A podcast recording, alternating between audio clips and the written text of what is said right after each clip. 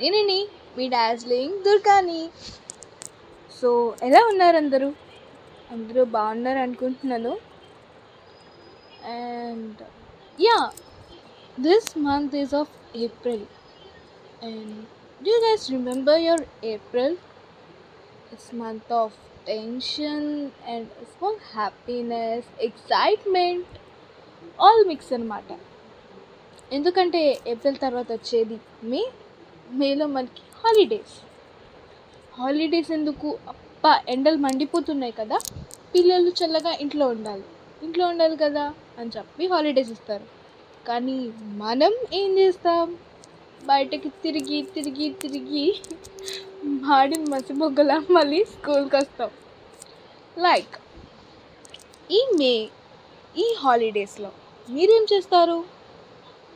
Let me know okay కొన్ని memories ఏవైతే అందరికీ గుర్తుంటాయో అవి చెప్పుకుందాం. చెప్పనా?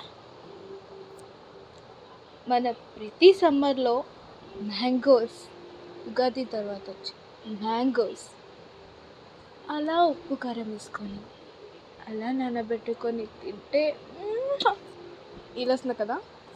తెలుసు ఎందుకంటే నేను అక్కడ చాలా ఇష్టం అది.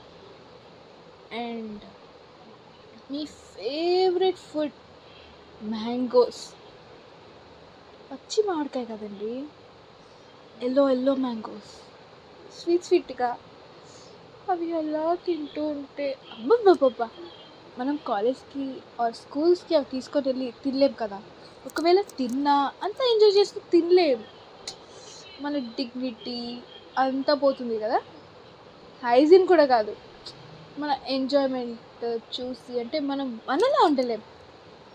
సో ప్రతి ఒక్కరిలో ఏదో ఒక యాంగిల్ ఉంటుంది.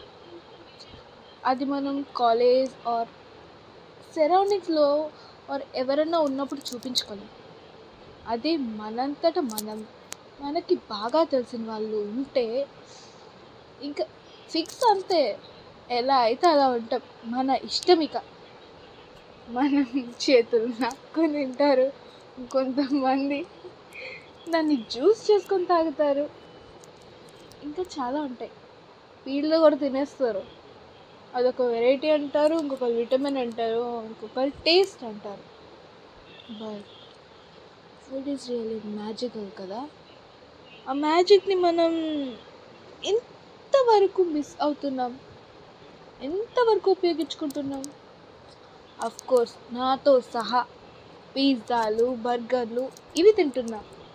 కానీ ఒకప్పుడు మన ఫుడ్ అంటే అబ్బా ఇడ్లీ దోశ ఉప్మా పెసరట్టు ఉప్మా సేమియా ఉప్మా ఇన్ని రకాల ఉప్మాలు ఉన్నాయండి.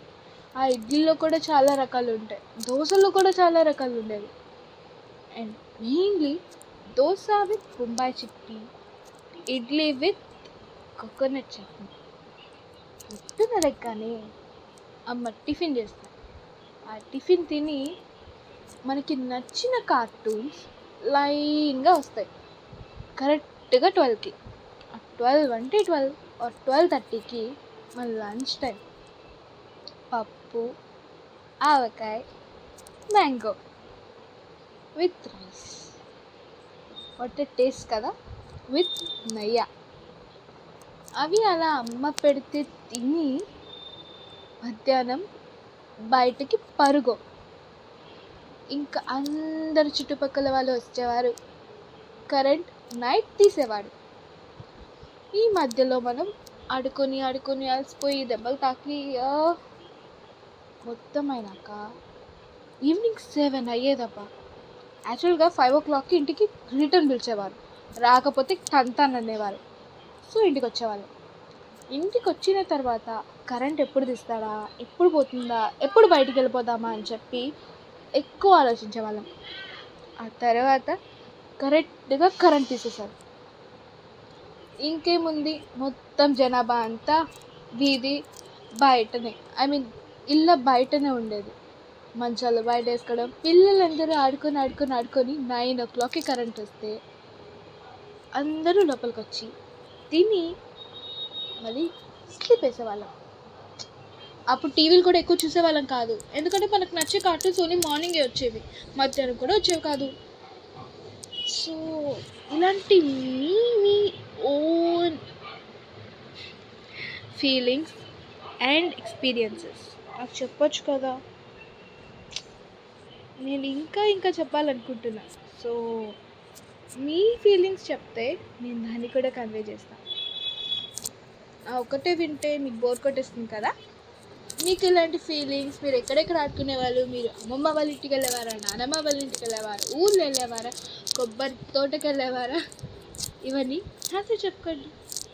మా Instagram ID Durgasri Sam bye bye